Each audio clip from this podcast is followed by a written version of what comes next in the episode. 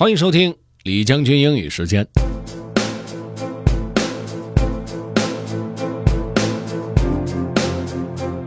今天给大家分享的内容来自于 Derek Sivers。文章的作者呢，可以说是从另外一个角度去认识自己所犯下的错，或者是呃遭遇的困难，角度还是挺新颖的。不知道大家有没有试过？OK，let's、get started. Have fun. I Love Being Wrong by Derek Sivers. Most of the time, I feel smart, successful, and driven, like I've got it all figured out. But last month, a bunch of stuff knocked me on my ass. I've never felt so wrong. I vulnerably called on friends for help. Amber reminded me to pull my head out of today and think long term again. Jeff told me to get my swagger back and relish the moment. Ariel said I should really accept and feel this pain instead of moving on so fast like I always do.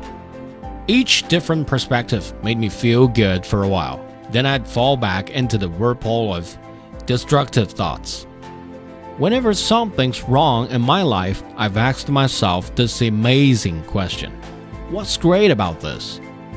But now, my only answer was nothing. This just sucks. I tried asking it again every day or two, but the answer was the same. Down the whirlpool I went. After moping at the bottom of the ocean for a few weeks, I got a bright memory from my former self.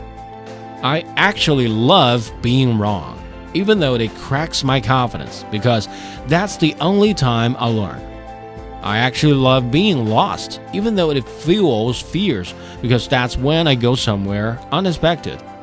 I pursue these things in small digestible doses. I love little lessons that surprise my expectations and change my mind. This is why I aim to make my TED Talks surprising. If we're not surprised, we're not learning. But I finally answered, What's great about this? Getting knocked on my ass made me humble as hell. It's been years since I'd called for help. It's been years since my cup was so empty. It's been years since I was so open to advice. I smiled, thinking of how much I've learned from my friends these past few weeks. I realized how ultimately happy it makes me to be so empty. Even if it really hurts at first, it's better than thinking I've got it all figured out. And with that, the sun came up and the whirlpool went away. Thank you, life. Thank you, friends。